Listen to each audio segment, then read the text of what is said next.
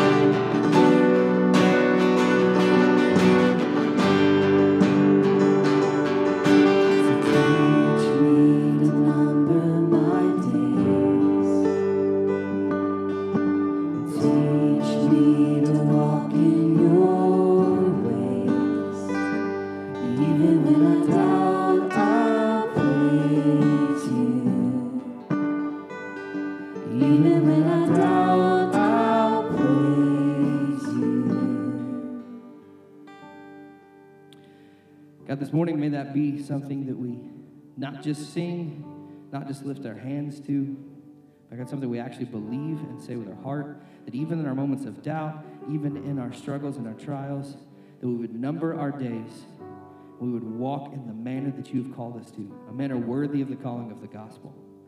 And that when we doubt you, we would still praise your name. We would seek you. We would seek to follow your will. And God, we would be obedient to it, even in our deepest trials. Father, we love you. We pray these things in your name this morning. Amen.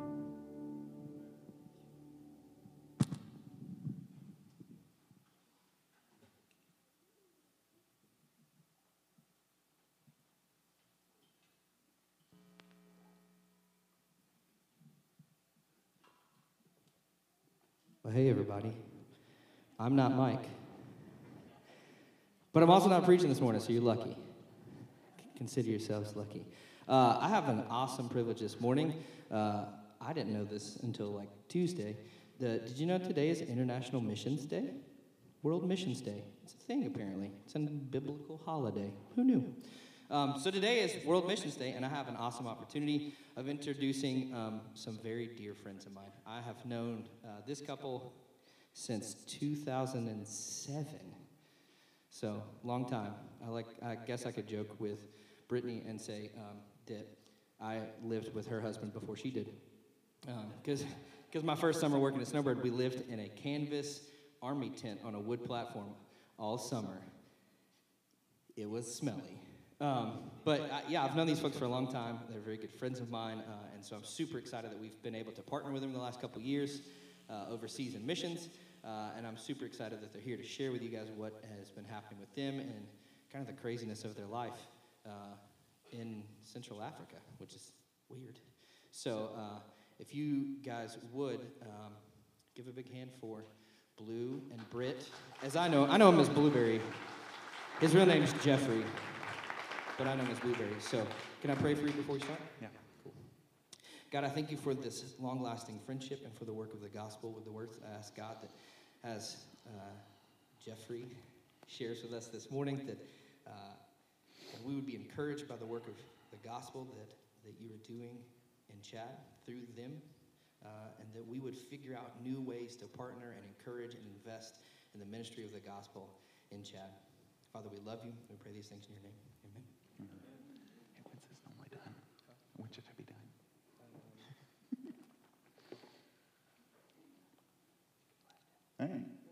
Good morning. Okay. Um, yeah, as Justin said, uh, everyone calls me Blue or Blueberry. Uh, it's not a good story. I wore a blue shirt once. Um, I grew up here in Western North Carolina, uh, closer to Boone, but uh, uh, it was freshman year of high school. Went to my, my football workout. None of the seniors or upperclassmen knew my name.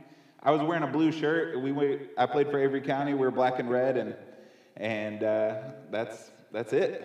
They started calling me Blueberry, and it stuck. I, remember walking through the halls, and they're like, "Oh yeah, that's Blueberry," and I was like, "Oh, that's my name now."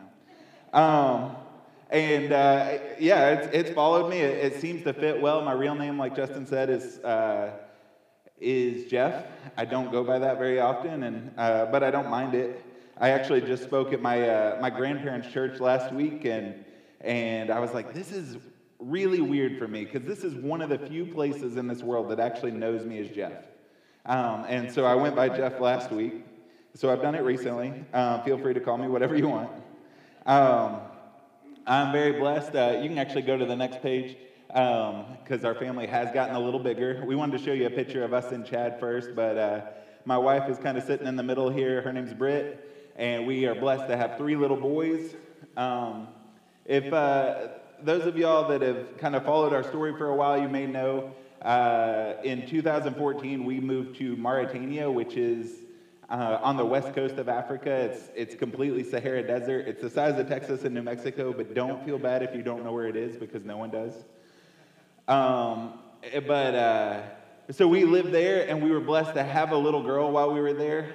Um, and unfortunately, she was born about nine weeks early, and she survived for five weeks in intensive care units in, in a little island, a Spanish owned island, in an NICU. But um, ultimately, she passed away. That was baby Ava. Uh, I say that just to say I know a lot of people have followed our story through the years, and maybe you connect us with baby Ava a little bit more than you do just uh, this picture of people that you haven't seen. Because uh, I will admit, we started to drive to the wrong church building this morning. It's been a while since we've been here, um, and y'all are in a new location for us.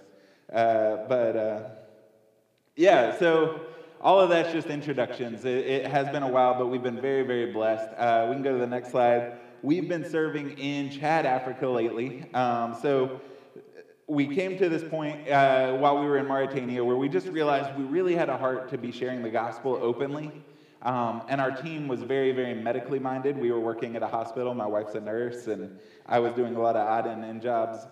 Um, and uh, we just we were not actively sharing the gospel. So we wanted to go and be trained among a team that was doing it and doing it well. So we moved to Chad, which also you may not know where it is or have heard of it. It's Central Africa. It's very, very poor. Um, they had found some oil, so there, there was some, some cash that came into the country, um, but that's for the most part died off and it's landlocked. It doesn't have a lot of natural resources. Again, we're living in a desert land, so it's just very dry, um, doesn't have a lot going for it. Uh, but what it does have is uh, 180 different people groups, um, which the, what we mean by people groups are people that are uh, they have their own culture. Oftentimes, they have their own language, um, their own way of doing life. And, and for us, our goal is to reach into people groups that have zero Christians or, or almost no Christians and, and share the gospel. That's, that's a big part of what we want to do as church planners in Africa. Um, so, Chad has a lot of people groups. Now, interestingly, uh, with that, they have over 100 languages um, spoken. There's 100 different heart languages. So there's a lot of work in Chad. Uh, we are blessed to have a very large uh, Wycliffe base doing Bible translations among a lot of these people groups and, and trying to get the Bible in, into each and every one of their languages. Um, but it's, it's, a, it's a big work. And with that, uh, within Chad, about 60%, three fifths of the, the country is Islamic. And it, it makes for a really unique experience because, uh, for the most part, we live in the northern part of our city, and, and there's like a geographical line that if you go north of this line, it just becomes 99% Muslims. And that's where we live. Um, that's true of the country itself, and it's true of the city. But we're very blessed because that bottom, you know, two, two fifths, math is hard, fractions. Um, that bottom section, they, uh, they, they call it Christian pagan those things don't really mix together, but that's what everyone just refers to it as. Uh, as best we can tell, it's about um, a quarter Christian, evangelical, and about a quarter of the population there is also uh, Catholic, and then about half is, is just the pagans. And they lump them all together because they're Muslim, and that's how they view everything that, that's not Muslim. Um, but what is a huge blessing from that, because there's such a large population of Christians in the southern part of the country, and they promote religious freedom. We are there partnered with a local church, and we're able to go freely under missionary visas and share the gospel openly. Um, so we've been doing that for the past, uh, past several years. We've been in Chad for over three years now. Uh, next slide. Um, so this is our team. We didn't have great pictures to show of our team. Uh, as you might expect, we don't. Yeah, we don't get together uh, and take family photos or whatever. Um, but we are currently five units. Uh, it's, it's my family, another family of six. Um, they have three little girls, and, and their youngest is a boy who's my oldest best friend. Um, and then uh, we have three single ladies, one who is currently transitioning off the field. Um, and uh, this past year, we've hosted some other people and, and had different people a part of their team, uh, a part of our team, but they've transitioned into various other roles throughout Chad. And our mission is to, to see accessible MBB churches. By MBB, I mean Muslim background believers. So these are, are Muslims that have come to faith in Christ, uh, and we want to see them have churches planted in our city, And in N'Djamena. We're in the capital city of Chad, which is about a million people um, and to serve alongside the village teams uh, in, in the, our country to help see them thrive. So, uh, the, the goal in the heart is, for the most part, in our country, in, in or I'm, I'm sorry, in our city, and N'Djamena, we have uh, three Arabic speaking churches, which the majority of the Muslims do speak Arabic. Uh, again, they have some other heart languages and things. Um, but Arabic would be the language that they would go to church in, I would, I would like, very evidently. And we have three Arabic speaking churches, but for, the, for those churches, they're not Muslim background believers. They're these Christian areas in the country um, that are also Arabic speakers that have kind of formed these churches. And as far as we have seen in the city and, and in the country in general, there's just there's no place for Muslim background believers, MBBs, to fellowship. They, there's nowhere there where they can go and, and this feels right, this feels comfortable. They go into these southern churches and the singing and maybe the dancing, uh, much like it does with my, uh, my pretty conservative mountain Baptist roots. Uh, it makes you feel a little uncomfortable and the, the repetitive songs over and over. And um, yeah, they just they go in and they don't feel comfortable. It's not a place for them. Um, that's not to say that they can just exit and not go, but we really, really desire to see churches that they feel comfortable in, uh, that they can walk to, even, not that they would have to go a 35 minute bus ride across town to get to. Um, and that's our prayer to the Lord, and we would ask that you join us in praying that. We'll keep going through these. I'm going to go through them pretty quick now. Um, these are just snapshots of life. Um, Chad has about a, a three month um, cold season. Uh, and there's two months of rainy season and seven months of hot season, and it's hot. It's just really, really hot. Um, electricity, especially during hot season, pretty much in general, it's not very consistent. But for us in the capital city, you would think, okay, they at least have some luxuries like power. Um, during hot season, we maybe have 30 hours of power a week. Um, it'll come on in the middle of the night and go off by about 6 a.m. most days, and it's like, what? Did, did we have it? um, our, my phone's actually charged, I guess so. And uh, so for us, we just we strive to live life among the locals and, and our friends and neighbors. Um, so we're still learning uh, Chadian Arabic, and I think we probably always will be. Um, continuing to learn the language, and, and we just go out and we visit with people and, and share life with them. Um, you can go to the next slide. So, uh, yeah, again, I'm not going to explain every picture, but it does just kind of give you some more and more pictures. Um, there in the top right is a picture of my wife. Uh, she's the very white one. Um, and uh, she's wearing the uh, uh. Um, sorry, we've, that word's changed a couple times on us. Um, but she's wearing kind of the traditional outfit. Thankfully, she doesn't have to wear full black with the face covering. Um, they can wear very colorful ones, and you, there's a couple of pictures of different Lafais throughout this um, that you can see. Uh, but uh, that was just like a social event. It was a wedding where some good friends of hers were like, We really want to celebrate this. Let's all get matching fabric. And they all made the same outfit, just like we would in the States, right? Everybody wants to dress the exact same.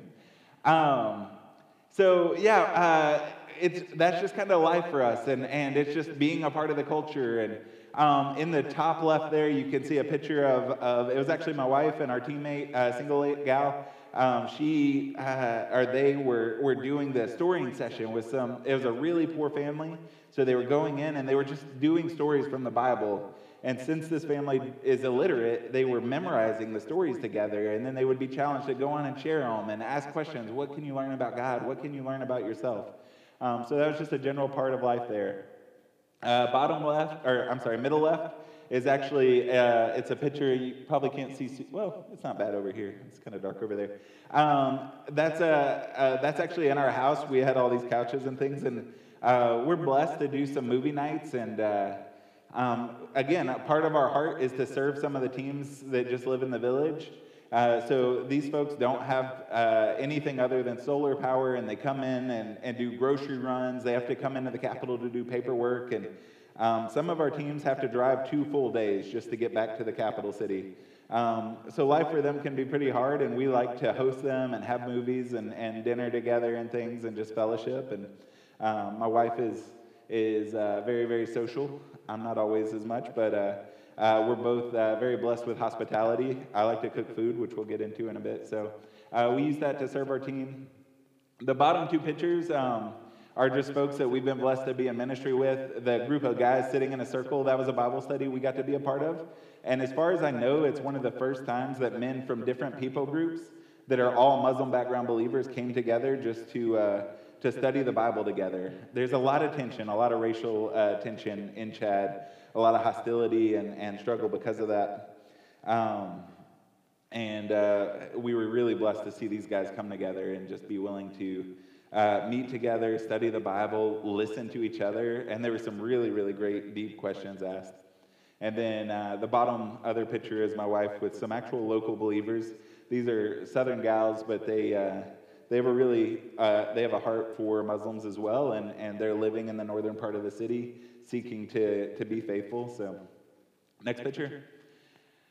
Um, for those of y'all that have been following, we, uh, we do want to just thank you so much and, and ask that you would continue to pray. Uh, this past year has been pretty, pretty high tension in Chad.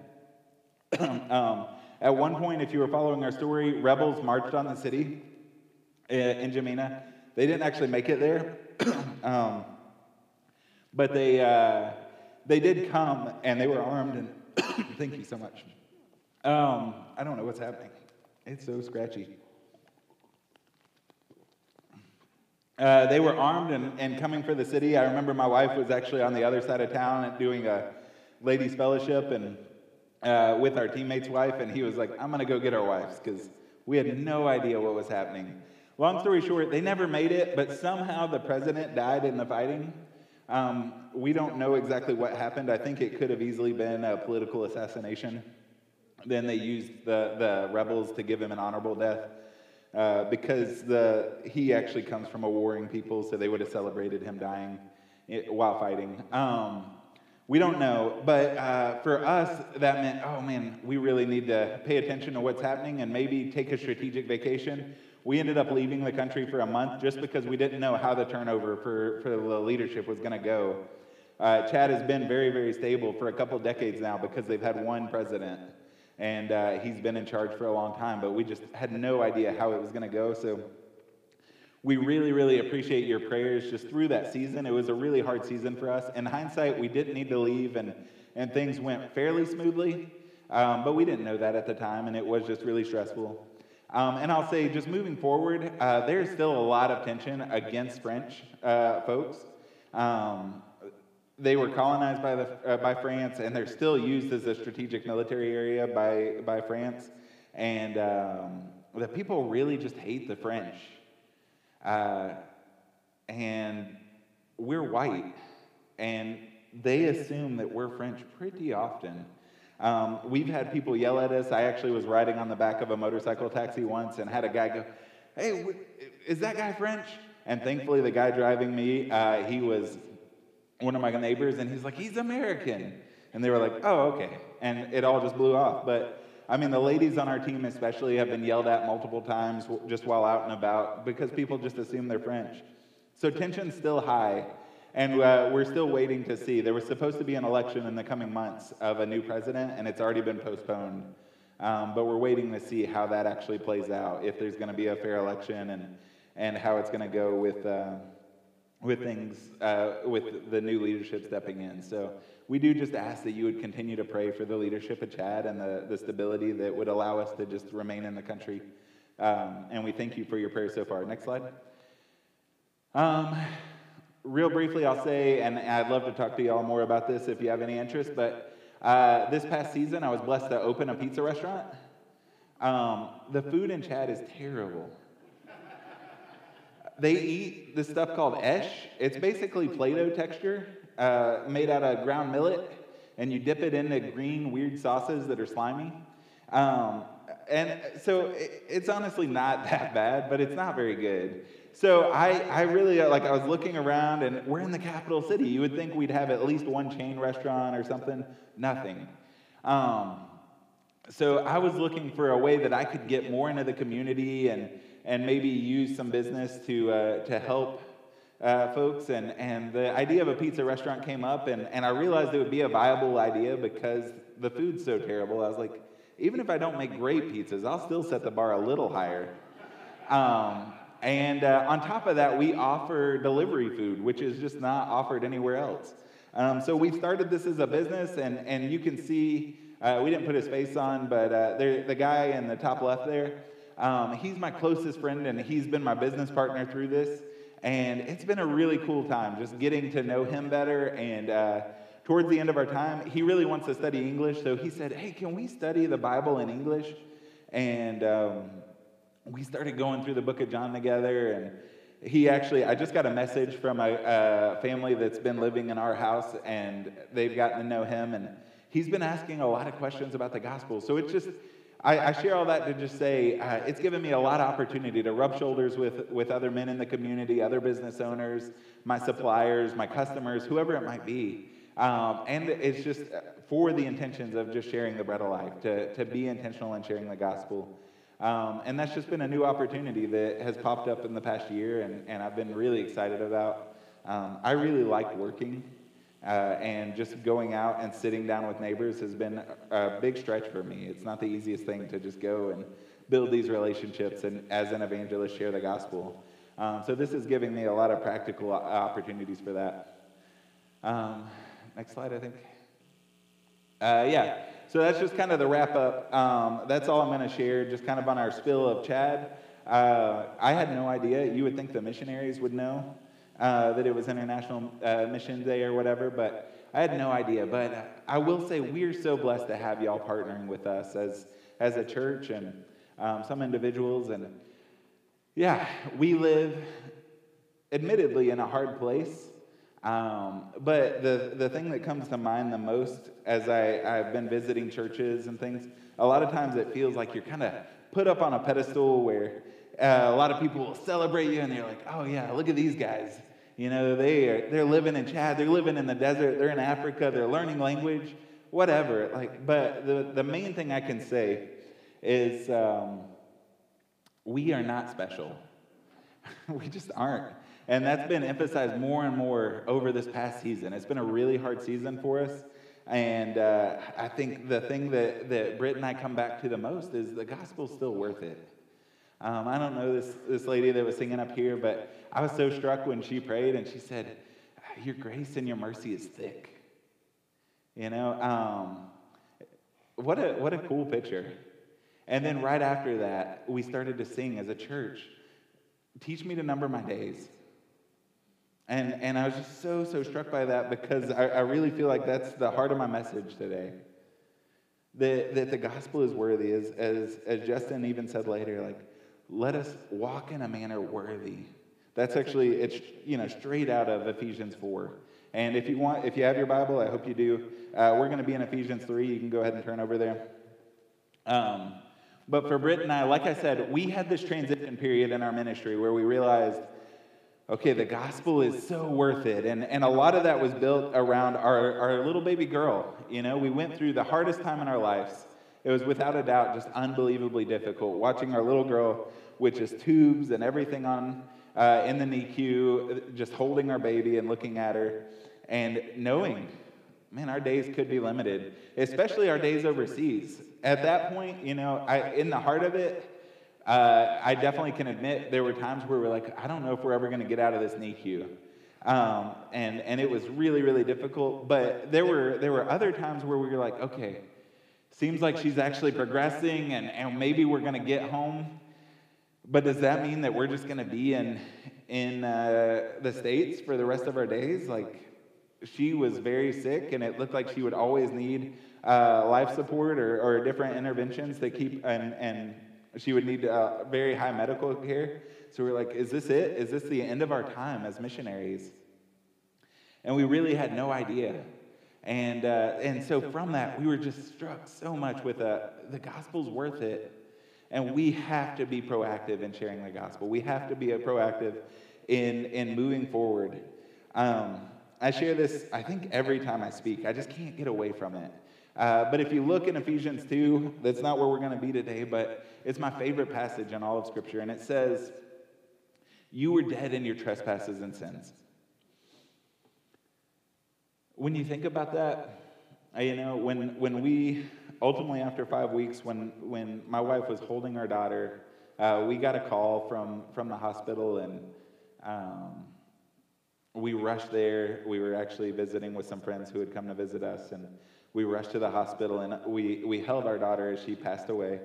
And, and I remember like looking down at this little girl and, and knowing our God is big enough to, to raise her from the dead, but not knowing how that all works and, and just praying and, and whatnot. And uh, I just share that to say, like, when you look at a, a dead body, you know that it's dead. Like, there is hope for, for those of us who know the one true God, both in eternity and in the present, because God can do whatever He wants. But we can't. So when we held our little girl, or, or even I remember um, at Snowbird, we had, uh, there was a year where there was a car accident, and we had four staff members pass away. And for me, I was actually at one of the hospitals where one of the guys uh, had been taken and I was asked to go in the back and look at the body and just kind of identify the body. And I remember I was, I was so struck because this is the first time I looked at a dead body. And I was looking at a guy who I'd become friends with, and, and I was just looking at the lifelessness. There's nothing that he can do to, to sit up and come back to life. And yet, that's how Paul chooses to describe us in Ephesians 2. You were dead in your sins and your trespasses. Without hope in this world, there's nothing you can do, nothing your mama or daddy can do, nothing anyone can do to get you to sit up.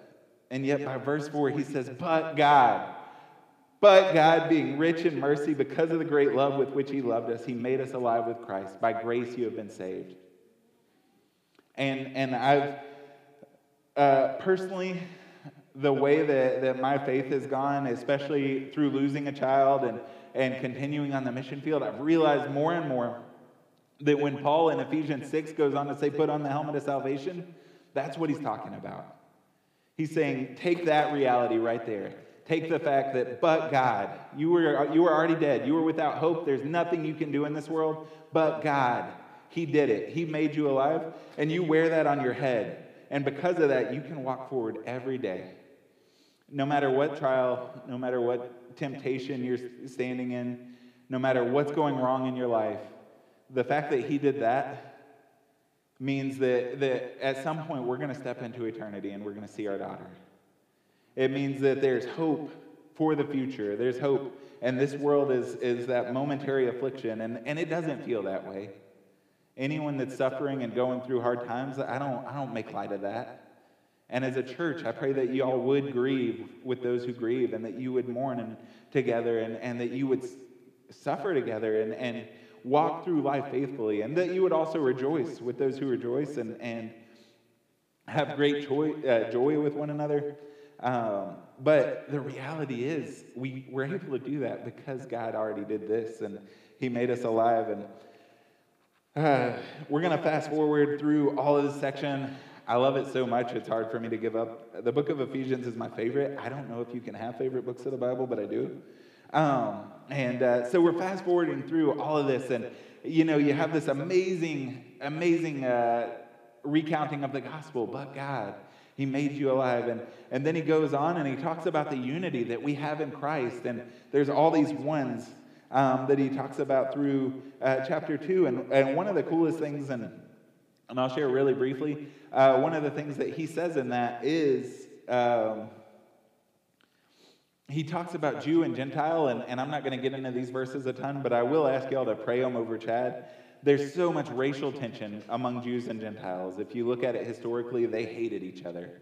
Um, when the Jewish people would leave a Gentile land, uh, they would brush the dust off of, of themselves before they, or as they stepped into um, Israel, as they stepped into their own nation, because it wasn't even worth it to have the dust still on you. Like, you got to make sure you're clean from that filth. So they hated these people, and there was such a division and a wall of hostility. And yet, in Ephesians, Paul says that dividing wall of hostility has been torn down. It's gone. There's a unity that comes with Christ that cannot come in any other way. And it's amazing. Um, and, and that's our prayer for Chad. I, again, there's 180 people groups. Most of them have been fighting each other for centuries. Like they, they oftentimes hate each other, and, and there's a lot of tension. But we know that by the gospel, those dividing walls of hostility can be torn down. And, and that's what was so cool about that one picture at the bottom that I, I mentioned. Where was the first time that a group of men from different people groups were studying the Bible together? Um, so we, we would ask that you continue to just uh, join us in praying. God, please do this. Please, please uh, break down the walls of hostility and bind these Muslim background believers in unity. So I'm going to jump in. Uh, we're going to start in verse 14. And this is just a prayer for spiritual uh, strength. And, and like I said, I, I, think the thing that I've been so hammered by uh, recently is there's nothing special about us. And, and honestly, there's um, some of y'all, I'm sure, uh, all of y'all are probably wonderful, wonderful people, but we're just not special. Like, we're, we're people just like everyone else, and yet God chose to, to save you if, he, if you are, are His in Christ, and He's choosing to use you, and you're able to bind together with the church in unity. And, and um, it's an amazing, amazing thing. So, verse 14 says, For this reason I bow my knees before the Father. So, Paul, who was probably the greatest missionary uh, who ever lived, he says he bows his knees. He's just constantly, if you look at his epistles, he's always praying. And, and I, I pray that we as a church would be uh, a church that prays, that, that Britt and I would be people who pray, and, and that that would be a huge part of our ministry. So I bow my knees before the Father from whom every family in heaven and on earth is named. There's a lot in that statement. Um, if you just think about it, every, every family on heaven and on earth who is named. Uh, I think that's really pointing to the ownership. God owns each and every one of us. This is pre salvation. Um, this is whether you're a believer or not. Every family on heaven and earth is named. There's, there's a lot in a name. My family name is Worth. Uh, so my, my full name is Jeffrey Worth, and for whatever reason, the most common first name in my family is Les. Um, so if you ever get official mail, any of those members of my family, it always says worthless, which I just think is a bad idea. Uh, worth, comma, less. Um, but, uh, you know, I say that just to share. Like, there's a lot in a name. Even to start this off, I shared my name, which is confusing because I go by Blue, Blueberry, Jeff, whatever it might be. And, uh, uh but the Lord has given us names. Our, our parents gave us names. Other people go on to give us nicknames. And, and there's significance and there's meaning behind it. But what this is saying that no matter what those names are or what your family name is, where you come from, it's because God created this world and He gave you a place in it. You're owned by Him. Before salvation, He has every, every right to you. And he, he goes on to say that according uh, so every family in, in heaven and earth is named, that according to the riches of his glory, he may grant you to be strengthened with power through his spirit in your inner being. So Paul's prayer is that you would have power through the Spirit of God, that, that we as a church would have power. And what, what I really want to look at is, is these next couple verses that emphasize what does he want us to have this power for? So that Christ may dwell in your hearts through faith okay, we're believers. Like, that, that just happens, right? Like, why do we need extra power for that? That you, being rooted and grounded in love, may have strength to comprehend with all the saints what is the breadth, the length, the height, and depth, and to know the love of Christ that surpasses knowledge, that you may be filled with the fullness of God. That, again, why, why is Paul's prayer that we would be strengthened for that? Like, we, we've known the gospel, right? Like this amazing news. You were dead in your sins and trespasses, but God. Like, that's it, right? If, if the switch flip, you have the Spirit of God inside of you, you know His love, and there's this amazing thing that happens, right? That's it. No, that's not. There's this amazing thing called sanctification where we get to walk every day towards Christ. And, and whenever we're struggling and it's hard and, and it feels like the enemy's weighing us down and we can barely move, we keep our eyes focused on Christ. And, and Ephesians 6 goes on to say, put on the whole armor so that you can stand firm and never turn around. There's no place for backing up. But the reality is, his, his mercy and his grace is thick. There's this beautiful, beautiful fact of the gospel makes no sense. And if you think it does, think about it. You who are nothing, that you were dirt that God chose to make into man and woman, child, a husband, wife, daughter, whatever you might be. He made us out of the dust.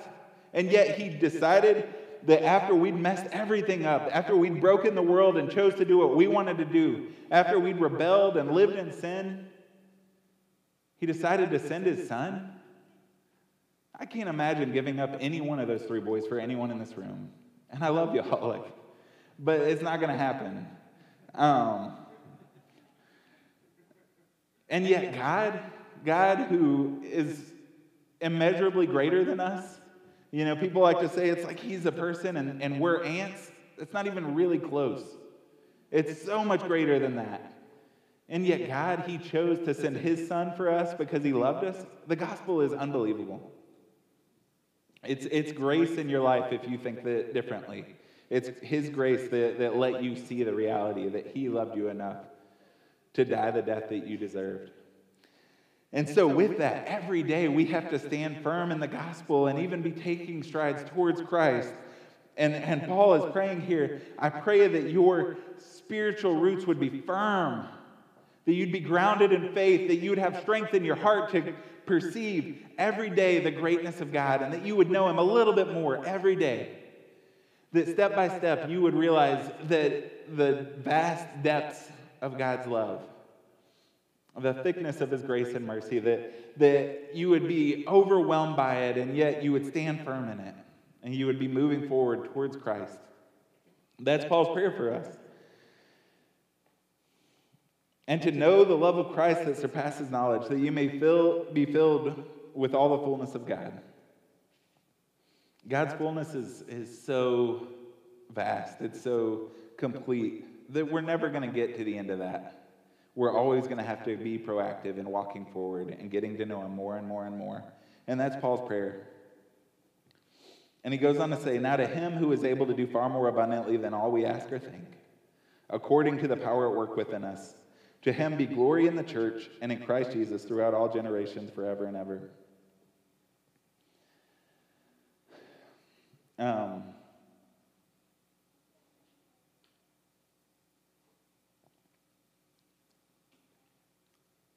He's able to do far more abundantly than, than we can even ask or think.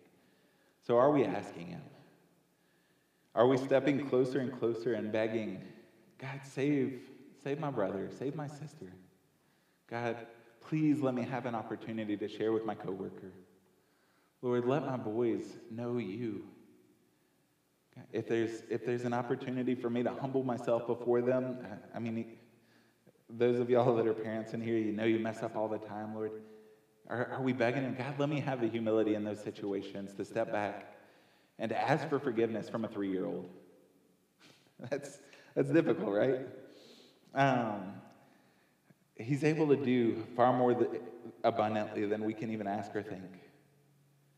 Y'all are, y'all are partnered with us as missionaries to Chad, and, and you have other mission partners throughout uh, this country and other countries. Are y'all beseeching the will of the Lord? Are you asking, God, please save Chad.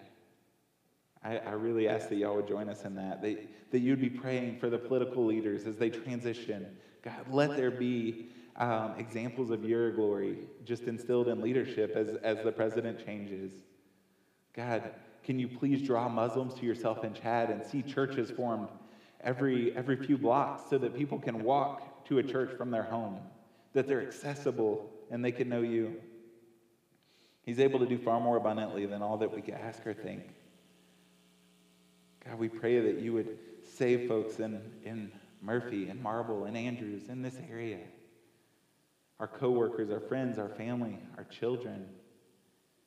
We need to be beseeching him and, and living out the reality uh, he's, he's told us to ask. And it's according to that same power. You know, Paul prayed that we'd have this power and according to the power at work within us. To him be glory in, in the church, in Christ Jesus. The gospel's worth it. I'll just, I'll, I'll share uh, a little bit more of our story from Chad, and as, as I wrap up, I, I know a lot of folks want to hear, you know, about the people coming to faith, and they want to know, oh, these exciting stories, and, and we were really blessed to, to see some of those things happen. And uh, the past couple of years, we were blessed to see uh, Muslims come to faith, and, and they've had incredibly hard lives because of it. Um, I'm thinking of a one one young man that came to faith, and uh, some of y'all probably even heard some of his story, but he came to faith, and his family took every one of his possessions, and they took it out into the street, threw it in the middle of the road, and burned it. And they kicked him out of his house, and he pretty shortly lost his life. And then uh, later, his uncle pulled a gun on him and uh, took two shots that, by God's grace, from very close range, his uncle, who's military trained, missed both shots. And, and uh, just incredible, incredible stories of God's faithfulness. And there were stories in Chad of, of uh, some of these folks going and, and just praying in the hospitals, and, and miracles were done. And uh, the Holy Spirit was obviously working, and these groups were being built up. And I remember one thing that's been so hard uh, also in Chad is uh, because there's such poverty and because women are illiterate and undereducated, there's been so little interest among women for the gospel. They just they don't have any interest whatsoever. And I remember uh, one day my our former team leader was in this this room with a new believer, and these two young teenage girls walked in, and this believer had had a Bible out he'd been reading, and they they just picked it up and they started reading it in public, and they were really interested, and they followed that up, and and they wanted to learn more.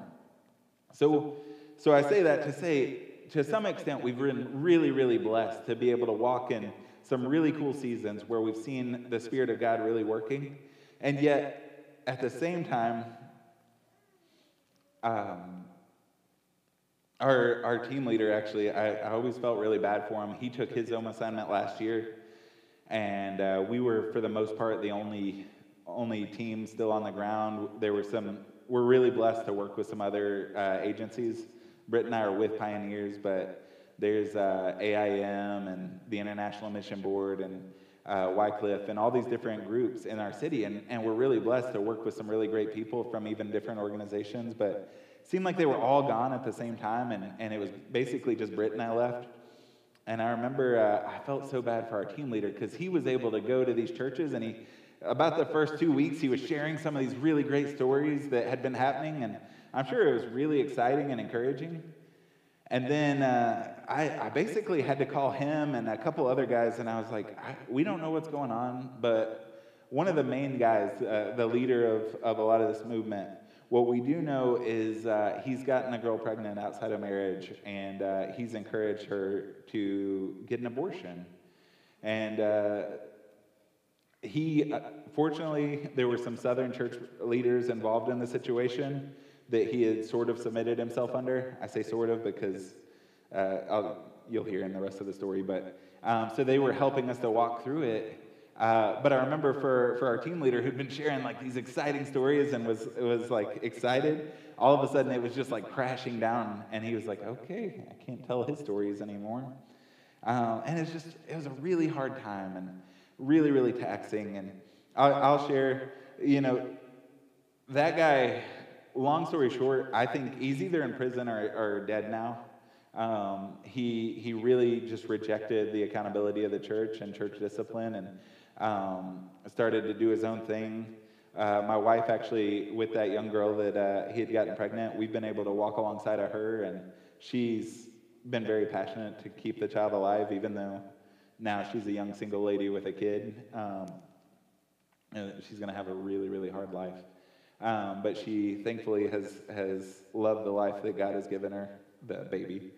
And um, my wife's been able to walk through that. And at one point, this guy was in prison and he asked uh, them to go get some money to help uh, pay for some bail or whatever. And I remember my wife stepped in and, and she sent me a picture later. And uh, basically, there were like witchcraft spells on the floor. And uh, so he'd been practicing magic and um, just some really, really dark things. He went, he went down an incredibly dark path. Um, that story is, is by far the most extreme of the situations that we've experienced lately, but I'll say in about five different situations with, with men that we thought were stepping into leadership as Muslim background believers. They're like stepping up and starting to lead the church, uh, starting to like encourage fellowships to form and grow.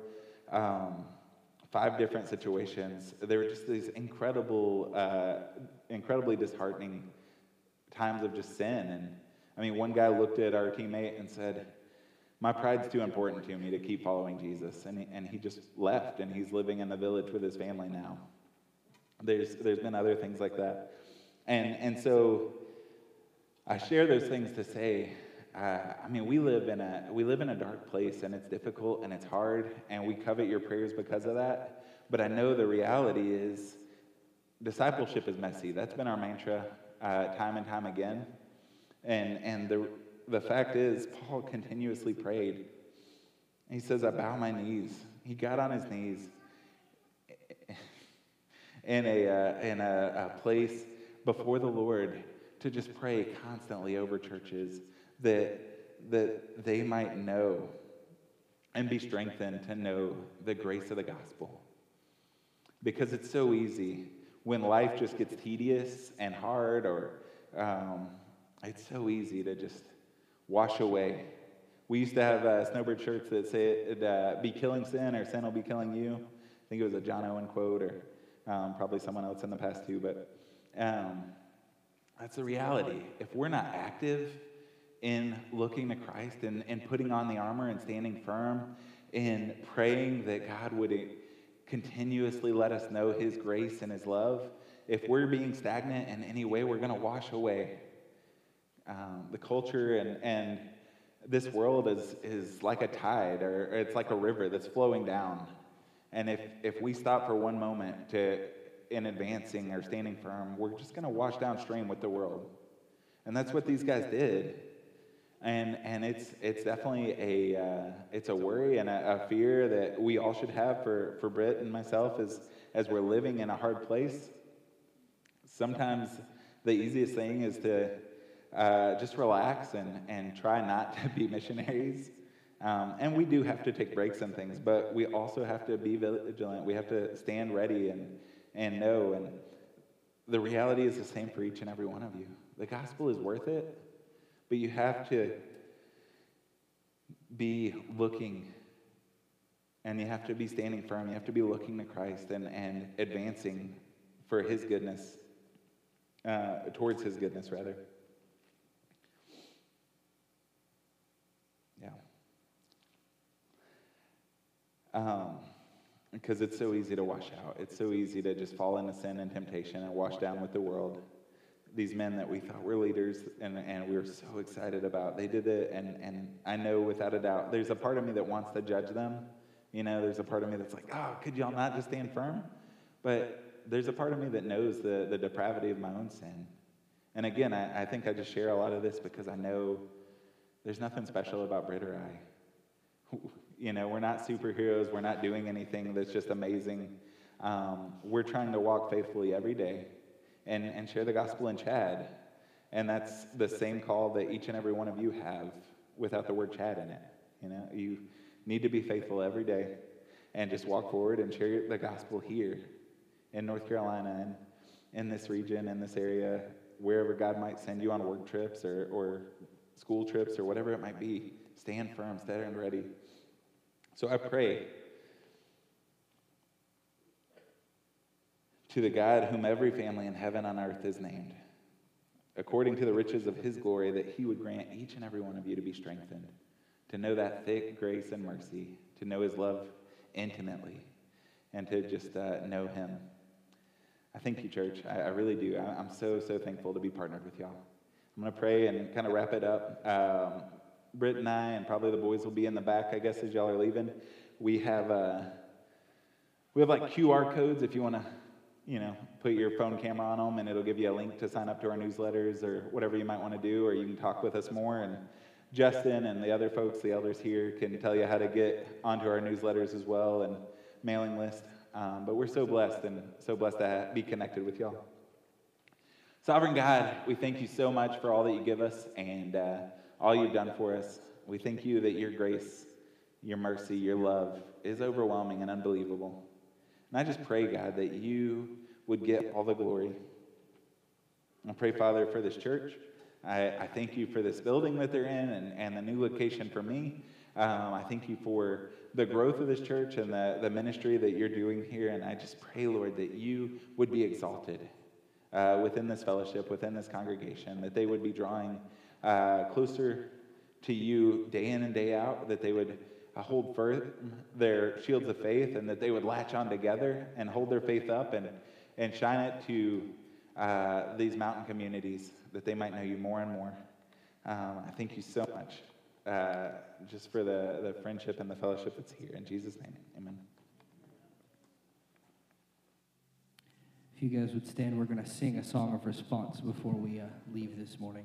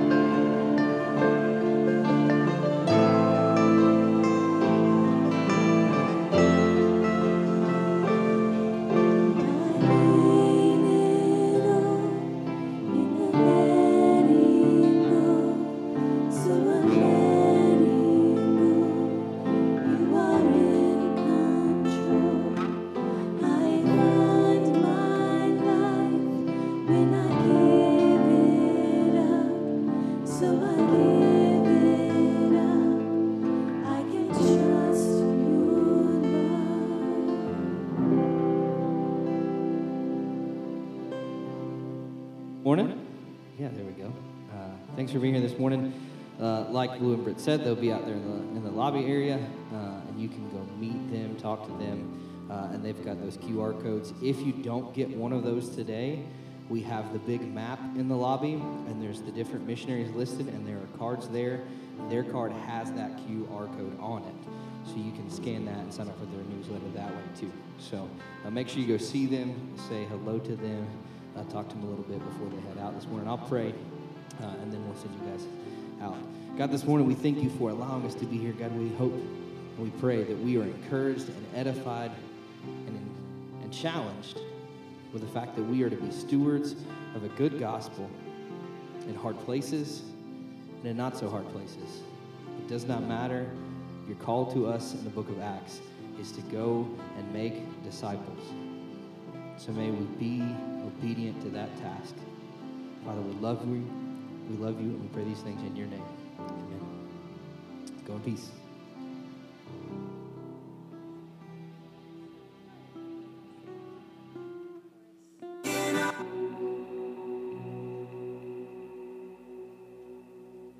Well, good morning. My name is Mike. I'm one of the pastors here at Mountain View, and it's good to see you this morning. Um, thanks for thinking about us, praying for us, and uh, asking about how well our vacation went this morning. Uh, we had a good one.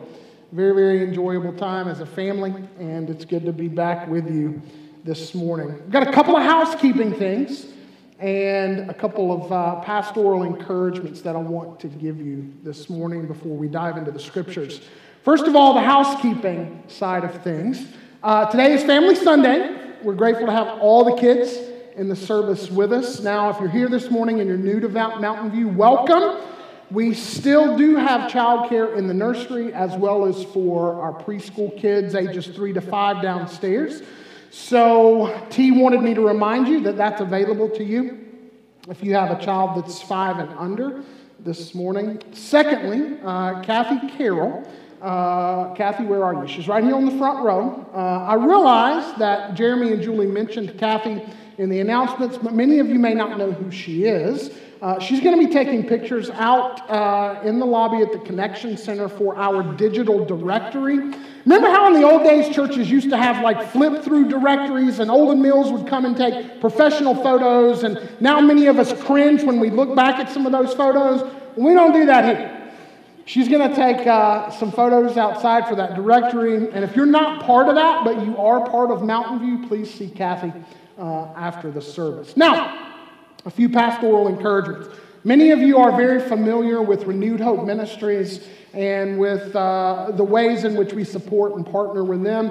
Well, they hosted a graduation right here last night, and two guys by the name of Danny and Dylan graduated from the program. And it was just a wonderful time of celebration. And I want to encourage you to pray for Danny and pray for Dylan uh, as they walk forward out of that program. They're going to be sticking around for a while and I'm very grateful for that. And they're going to be helping in a lot of ways around the ministry as uh, they seek to lead other guys uh, who are coming behind them. Second, there's a prayer guide in your bulletin for the mission team that will be leaving on Saturday for Guatemala. Um, if you're in the room and you're going to be on that trip, would you stand, please? So, Earl and Alan, myself, and four others will be heading to Guatemala to do various things. One specific thing that's not listed on that guide that you can pray for us is that the Lord would give us some clarity about particular ways we can serve down there. We're going with another church that's done this for a long time, and we're looking to explore some particular ways that we may be able to branch off of what they're doing and start uh, some work of our own there. So we're taking a small team this time, and perhaps next year uh, a bigger team, and we'll have some more clarity about some specific things we can get involved in. Now, because I'm on that team, I won't see you next Sunday, and I just want to remind you this morning uh, on Tuesday, November the 8th, vote. It's as simple as that. Seek the Lord, allow the scriptures to inform your choices as a disciple of Christ, and vote. Finally, men, uh, I personally want to invite you to the study that we're going to be starting on Wednesday night. This study called Christianity Explored, where we're going to walk through the Gospel of Mark. It'll be a great opportunity, whether you're a skeptic, a doubter, a new believer, or a mature Christian, to just engage in some good conversations together about who Jesus is, what he came to do, and what it means to follow him. I think we're going to have a great time, and I want to invite you to join us for that. That'll start Wednesday night at 6 p.m. All right, we are in Exodus chapter 20 this morning, and we're going to be talking together about the ninth commandment. We have been in the book of Exodus for several months now, and weeks ago we slowed down here in chapter 20 to take a closer look at the Ten Commandments. Something that many of us are familiar with, but something I realize that many of us are not familiar enough with. Because these 10 words, as they're called, really form the core of what God intends for his people in terms of their way of life. So we're in Exodus 2016 this morning looking at the ninth commandment, and it simply says this You shall not bear false witness against your neighbor. Father, we ask that you would bless the simple reading and hearing of this verse. And as we dive into it and reflect upon it, that you would give us ears to hear what you would have to say to us this morning. Your word is truth. And our Lord Jesus prayed to you, Father, you would sanctify your people by your truth. So do that right here in our midst today. In Jesus' name. Amen. Now, if you have any familiarity with this command at all, you could easily summarize this command with the simple admonition don't lie. Don't lie.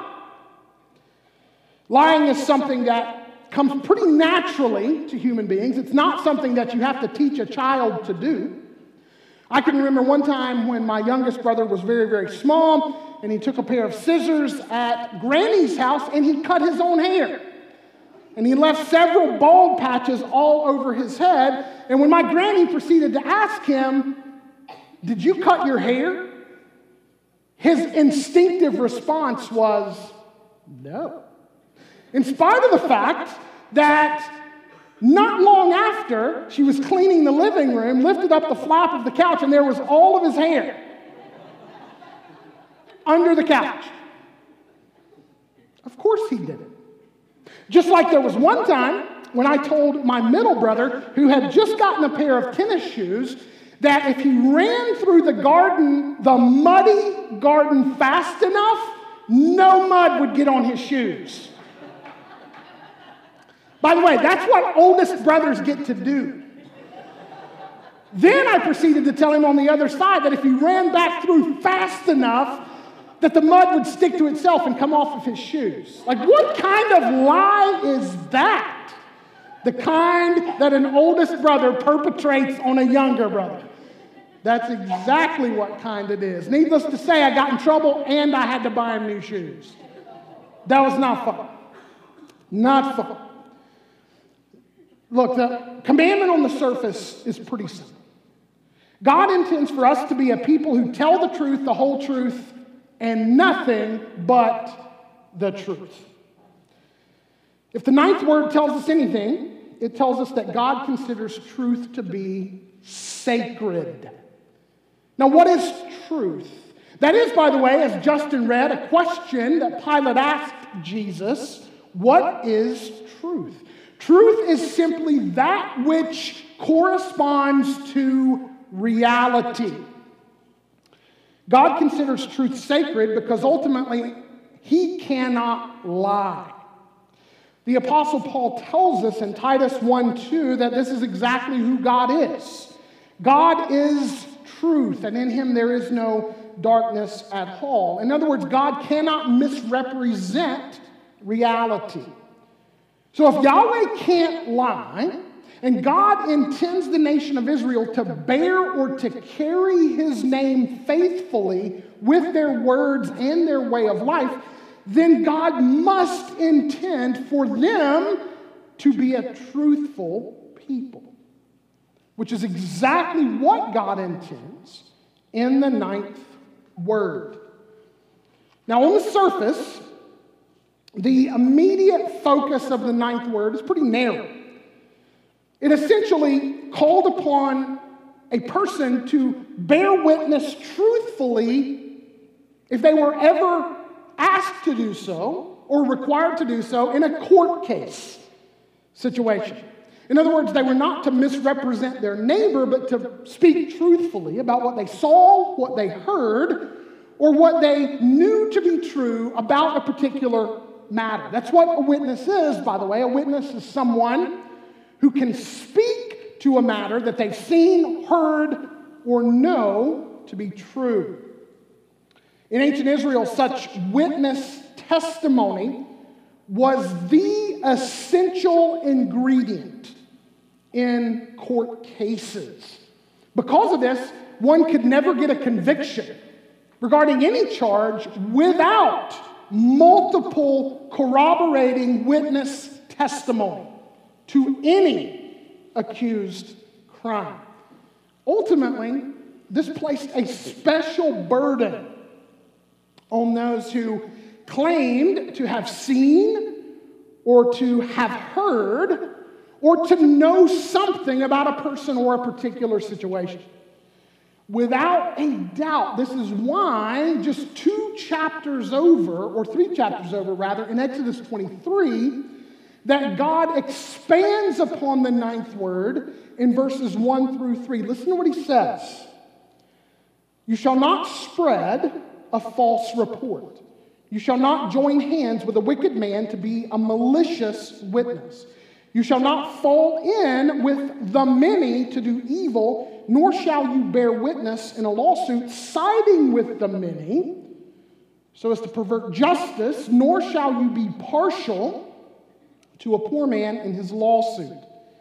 Now, there are several things out of these verses that we can say were involved in being a truthful witness. Bearing truthful witness, first of all, meant not being party to the spread of false information about a person. Boy, oh boy, isn't that something we need to hear today? Bearing truthful witness also meant not being party to the wicked intentions of those who wanted to harm an accused person, regardless of guilt or innocence. In other words, don't be party to a group of people who have already decided the verdict before the case has even been heard. Third, bearing truthful witness sometimes meant, as God says here, going against the crowd particularly if the mob is out for blood and seems to have little concern for the truth. Now, that's hard to do because peer pressure is a thing, the mob mentality is a thing. Being truthful required being willing to be impartial, being willing to step back and to consider the facts and to desire only that the truth come out and win out. By the way, it is incredibly interesting when you look at Exodus 23 1 through 3, and you simply lay what God is saying there over the midnight trial of Jesus, which ultimately led to his crucifixion. Everything in those three verses that God says don't do, the religious, the religious leaders of Jesus' day did in order to trap him and kill him. In the end, the sacredness of truth is the only thing that could ever guarantee a just and fair community, which is what God intends through the ninth word. He is, after all, a God of truth, and he could not intend otherwise. Apart from the sacredness of truth, the powerful intimidate, the wealthy bribe, and the mob persuades the wavering to turn away from the truth. Here's the thing the majority of us will never be called upon to testify on behalf of or against any of our neighbors in a courtroom setting. The closest we will ever get to anything like that is watching Tom Cruise confront Jack Nicholson and Jack Nicholson stand up and yell back at Tom Cruise, You can't handle the truth. Great movie, by the way. I imagine some of you have been in that kind of situation, but the reality is most of us have not, and most of us will not. So the question then is what does it look like to be a people who embody this word outside the courtroom and in every setting? And really, here's the bottom line for all of us God expects us to be people of truth.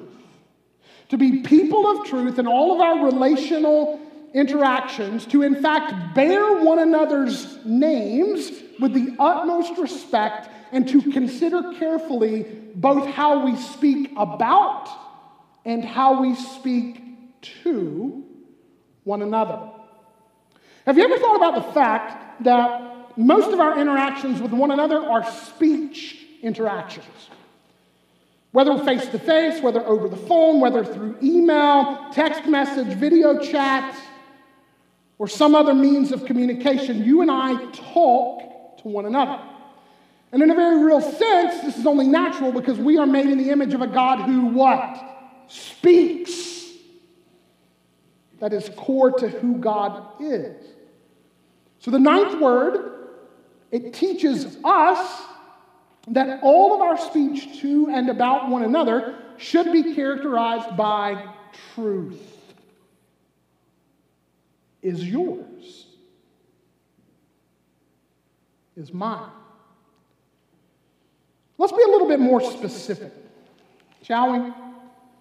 If you and I were to ex- expand on God's expansion of the ninth word in Exodus 23, and we were to apply those instructions to our everyday interactions, what kinds of questions should you and I be asking ourselves if we're going to be people of truth who embody this command as followers of Christ?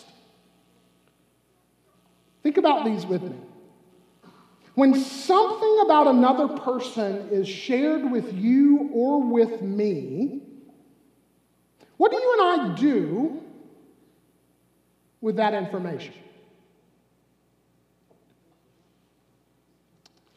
When you and I interact with someone and it is clear through their words that their intent is to demean or to destroy the individual that they're talking about, what do you and I do with that potentially damaging information? When the mob is fired up and feelings outweigh facts, do you and I possess the courage necessary to step back? to ask the right questions, both of ourselves and others, and to actually turn around and go against the flow if we determine that the mob is more out for blood than they are out for truth. This is easy when the mob's on the other side. It's more difficult when the mob is your own tribe.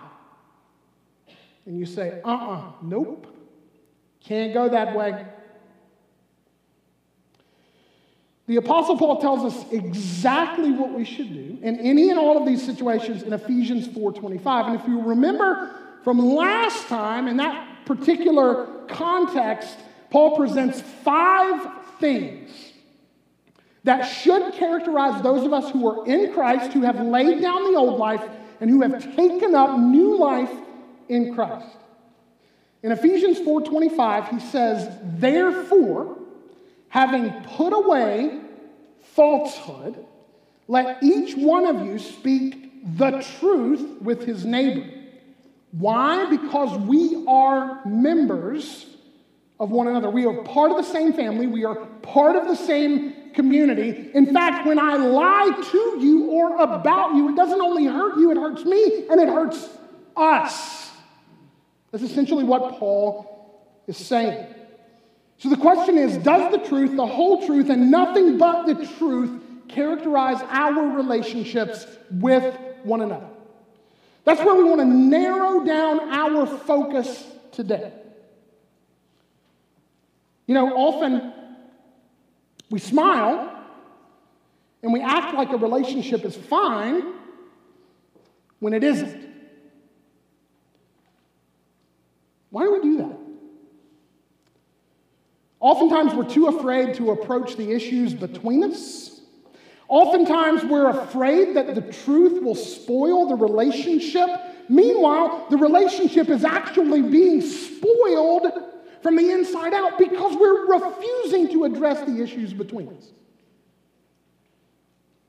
Many, many times because we think addressing the issues between us will ruin the relationship. There's a lot of irony there. We gossip about one another. The rumor mill gets going, and it feels good to be in the know. It feels good to be inside the circle and to know things that other people don't know. Forget the fact that you and I may well be in the know about something that's completely and totally false. We complain about one another. Typically, in the presence of someone we are confident is sympathetic to our plight. Why? Because we know full well that the person we're unloading on will tell us why we're right and why the person we're complaining about is wrong. Man, I'm so thankful that my wife will not let me get away with this.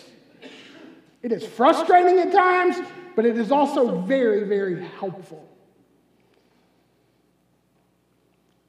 Sometimes we flatter one another, giving compliments and supposed encouragements that are actually really nothing more than disguised, self centered attempts to get the person we're complimenting to do what we want them to do.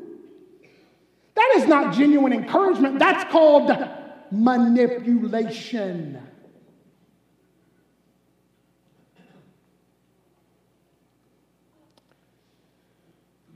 Oftentimes, we are guilty of seeing a brother or sister walking in willful sin.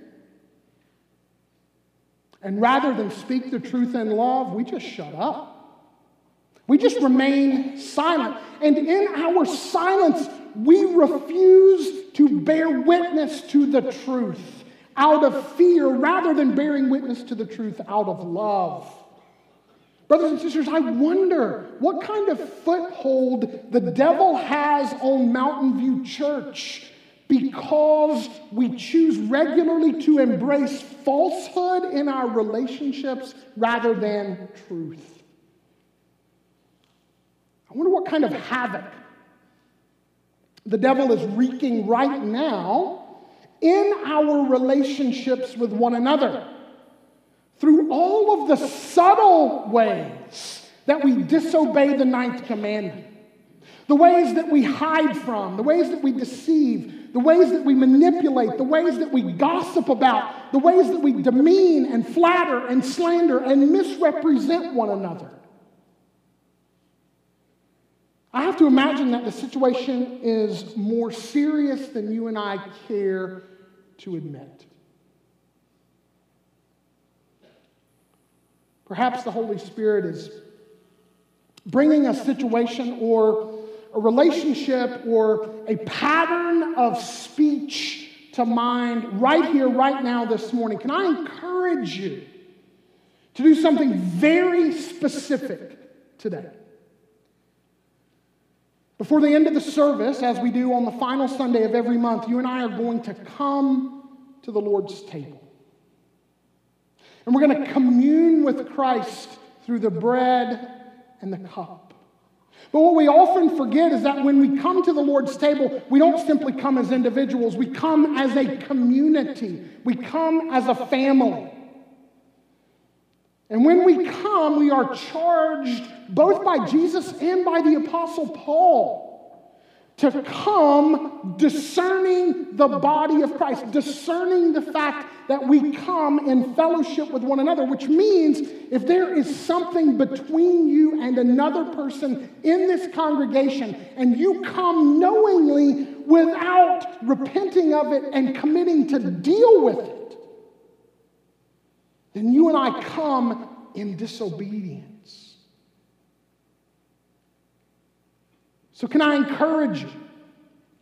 If you know, if you know that there is something between you and another person in this church family, will you move to address it with the Lord? And perhaps even with that person, if they are here today, before you come to this table. In John 8 44, the Lord Jesus says several things about the devil. He says, You are of your father, the devil, speaking specifically to the religious leaders. And he says, Your will is to do your father's desires. He was a murderer from the beginning.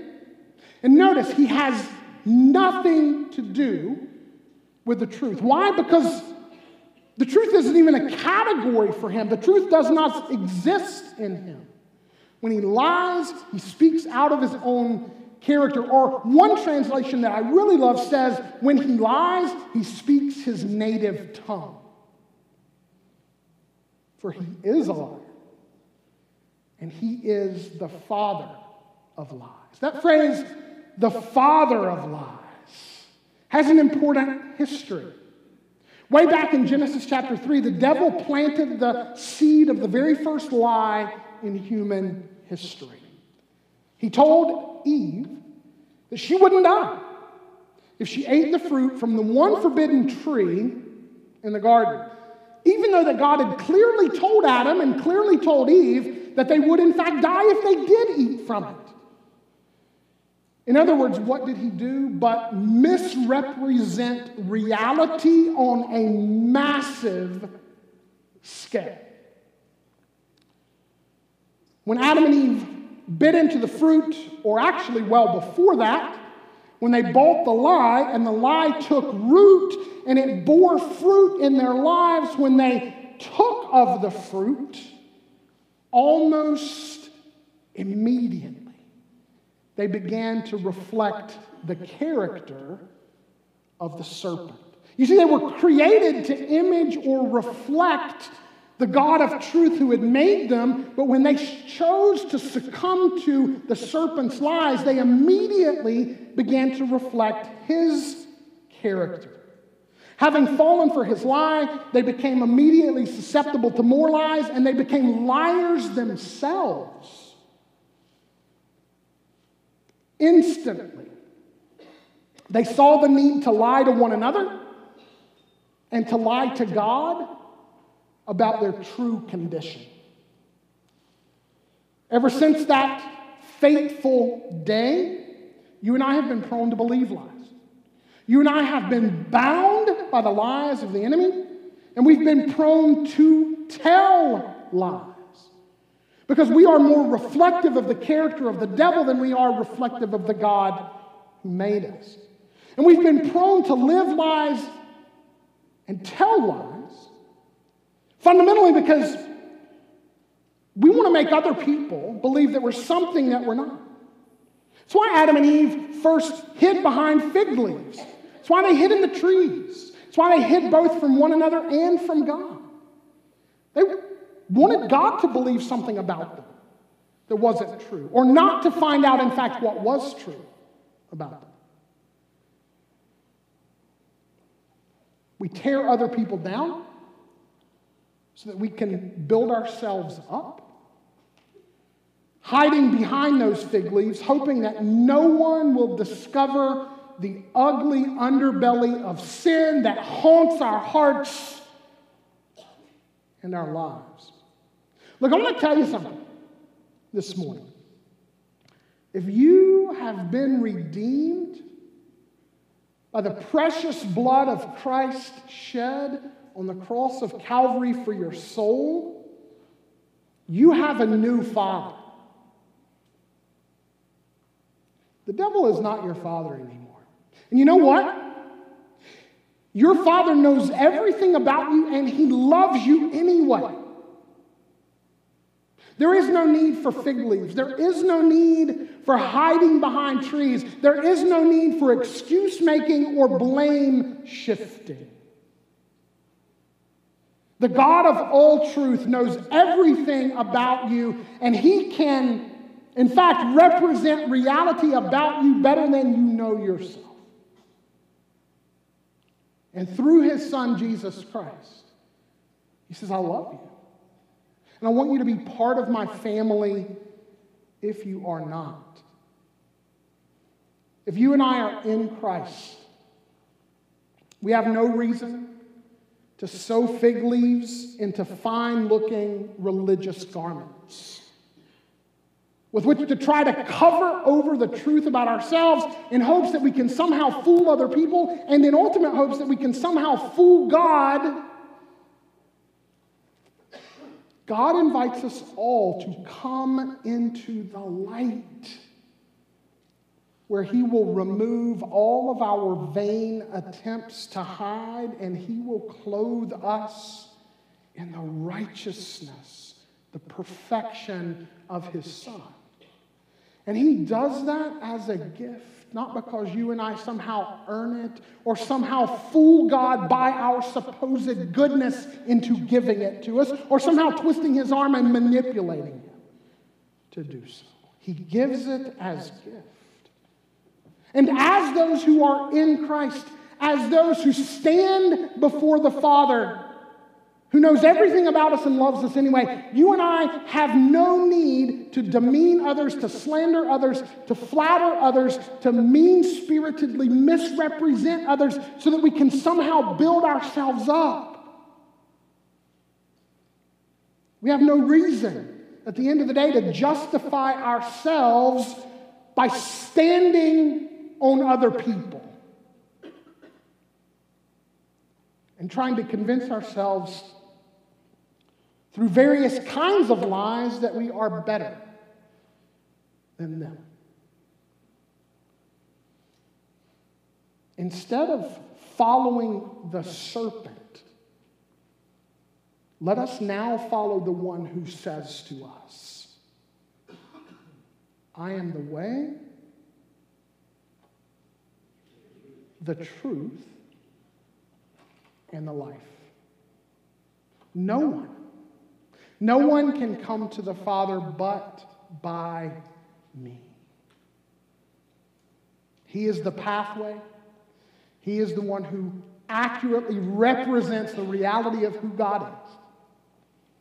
And He is the one through His death and resurrection who gives eternal life this reconciled and renewed relationship with God to anyone who asks. So rather than following the lead of the serpent, let us now follow King Jesus. In 1 John 3 8, we're told that Jesus came to destroy the works of the devil.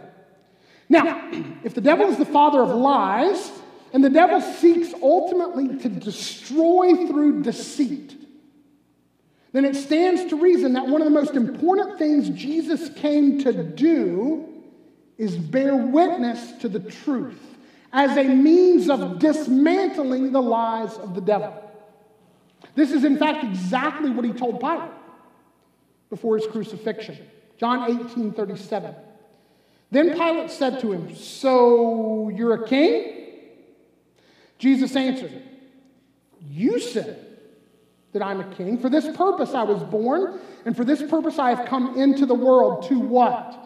Bear witness to the truth. Everyone who is of the truth, everyone who comes from truth, everyone who is born via the Spirit of truth does what? Listens to my voice. So, in telling Pilate, in allowing Pilate some insight into why he had come, Jesus says very clearly and unapologetically, I came to bear witness to the truth. I came to reveal the heart of the Father. I came to reveal the way of salvation for all who are lost.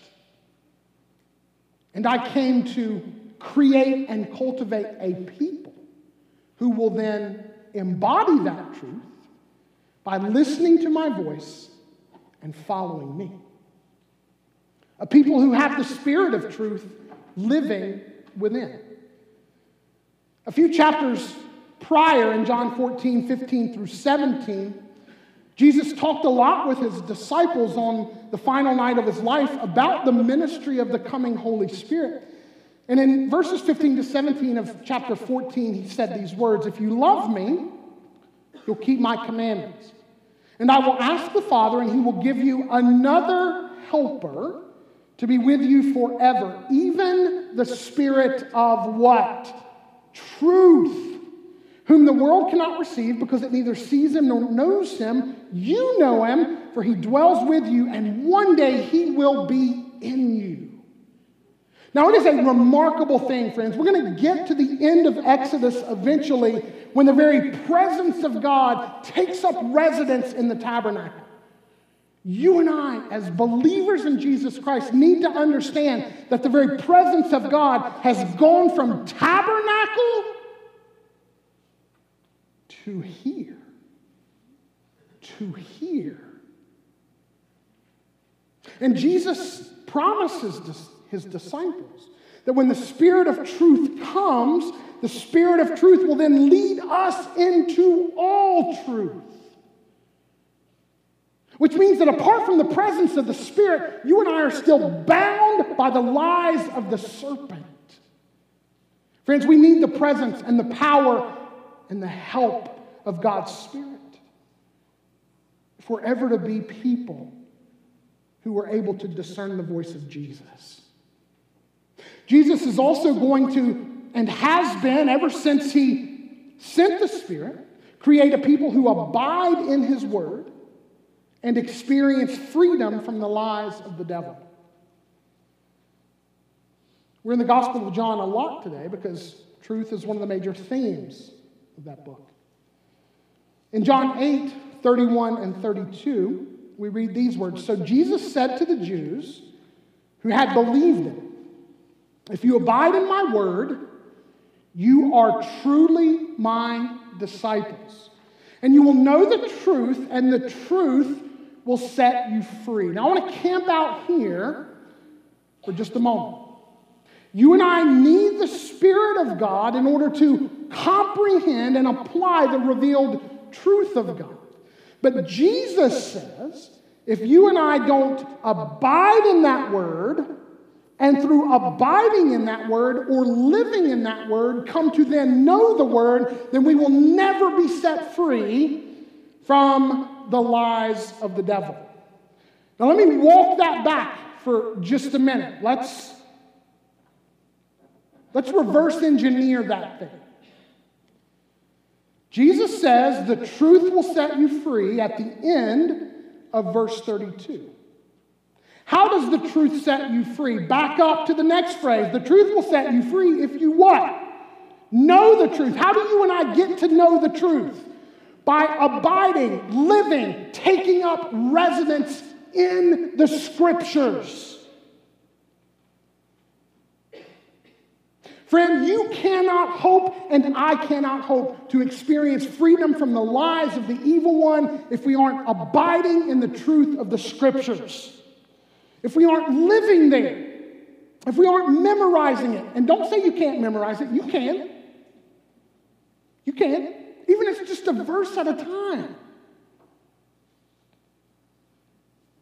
My wife is so wise, y'all, and I'm incredibly grateful for her wisdom.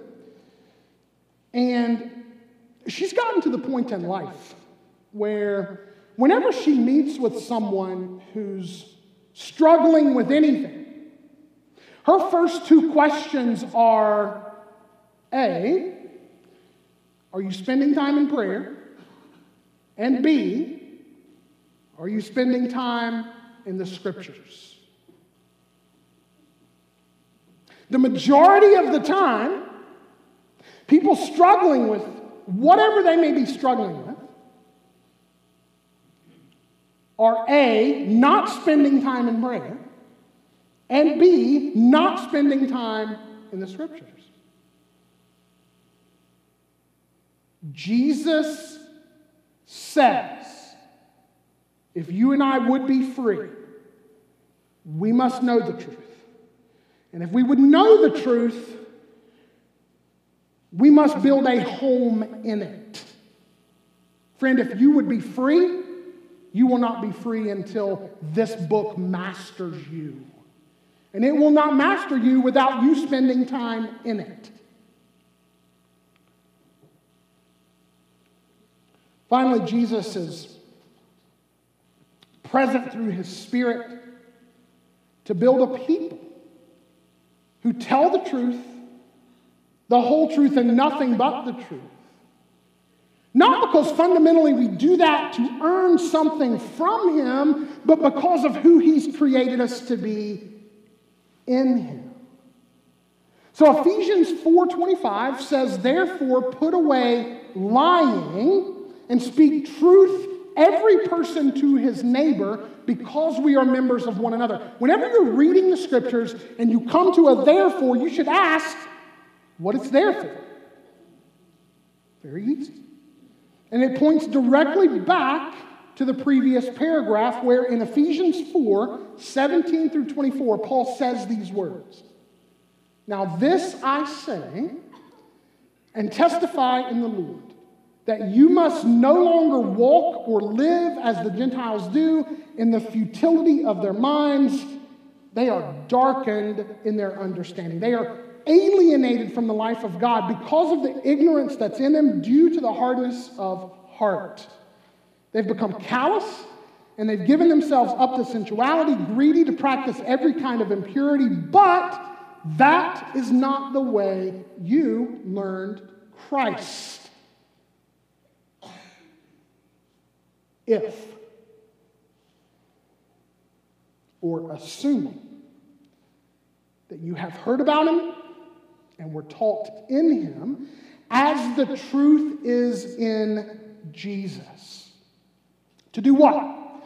To put off the old way of life, which belongs to your former manner of life and is corrupt through deceitful desires, and to be renewed in the spirit of your minds by the Holy Spirit who dwells within you, and then to put on the new self created after the likeness of God in true holiness and righteousness. So, what has Christ done through the presence of his Holy Spirit but restore unto his people the image of the living God so that now the serpent is no longer the one whom we follow, but we are being remade to reflect the very image of God who is reflected in Christ the Son.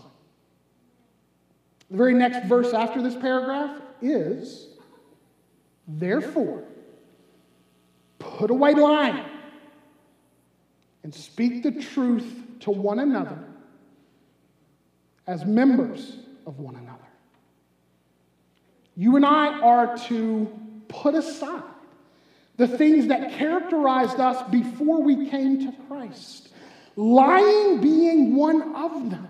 And we are to embrace as the Spirit works in us and renews our minds through the scriptures the telling of truth to one another.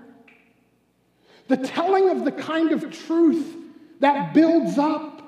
The telling of the kind of truth that helps us make progress in the gospel. The telling of the kind of truth that doesn't demean or destroy, but seeks to uplift and encourage and help someone move forward. The kind of truth that helps someone to see the lies that they may still be bound by. The kind of truth that points them to Jesus who can set them free. We're to be that kind of truth speaking people. But in order to be that kind of truth speaking people, we got to know the truth. And in order to know the truth, we got to what? Abide, live, make our home in the truth. And we got to ask the Holy Spirit to help us. To take whatever lies we believe, to dismantle them, and to replace them with the truth of who Christ is, what he's done, and what real difference he makes in the lives of his people. Let's pray. Father, I want to thank you this morning for the opportunity to unpack and to reflect upon the ninth commandment. On the surface, it seems so simple.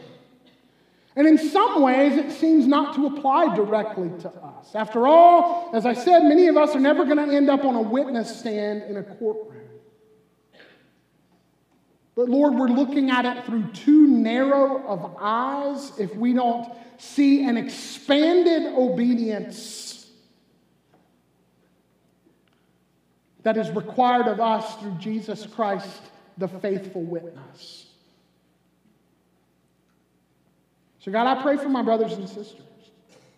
I pray for each one in this room this morning who is indwelt by your Spirit, the Spirit of truth, that you would help us become people of truth. Help us become people who lay down flattery, people who lay down reviling, people who lay down gossip, people who lay down demeaning speech and help us to become people of unvarnished, compassionate, courageous, kind, and love filled truth in our relationships. Earlier in Ephesians 4, Paul says this is how we're going to grow together. Father, for that person in the room this morning who who may still be bound by the lies of the evil one. Chances are, if they are, they don't even know it. It's essentially what it means to be lost. I pray that as the word has been sown this morning, that the evil one would not have sway here to distract from what has been said or to steal away what has been said before it can take root and begin to bear fruit in the lives of your people. God, I pray for that one who is struggling right now because they've begun to see via the light of your Holy Spirit that they've been living lies, bound by lies, and they've been telling lies just to keep up appearances. They don't have to do that. Rather than running from you, you invite any and all to come to you and to come clean about all of it. And you will cleanse us, wash us, forgive us, dress us in the righteous robes of Jesus, your Son, welcome us into your family, give us a seat at your table. God, what an incredible Father you are. May that one who's far from you meet you right here, right now today. And as we move into a time of coming to your table, may you meet us here. And may you remind all of us who come of the truth of the gospel. That we come this morning not of our own merit. We come not because we've paid somebody off so that there's a seat for us. We come in and through Jesus, the Son who paid everything for us through his broken body and his shed blood, that we might be set free from sin and from its guilt, and that we might now be part of your family. May this indeed be a special time of fellowship and communion with you and with one another. We ask these things in the name of the Lord Jesus Christ.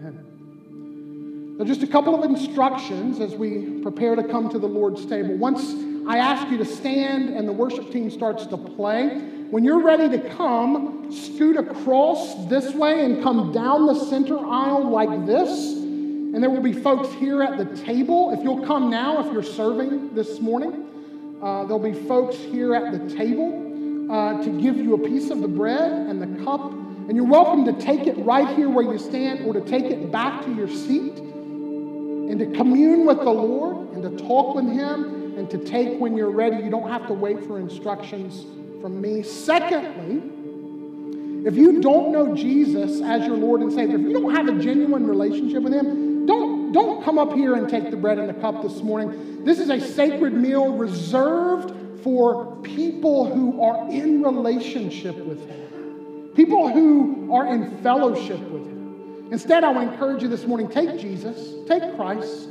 If you don't even know what that means, I'm going to be right here, and I would love to talk to you about that. All right? Let's stand, and when you're ready, you're welcome to come.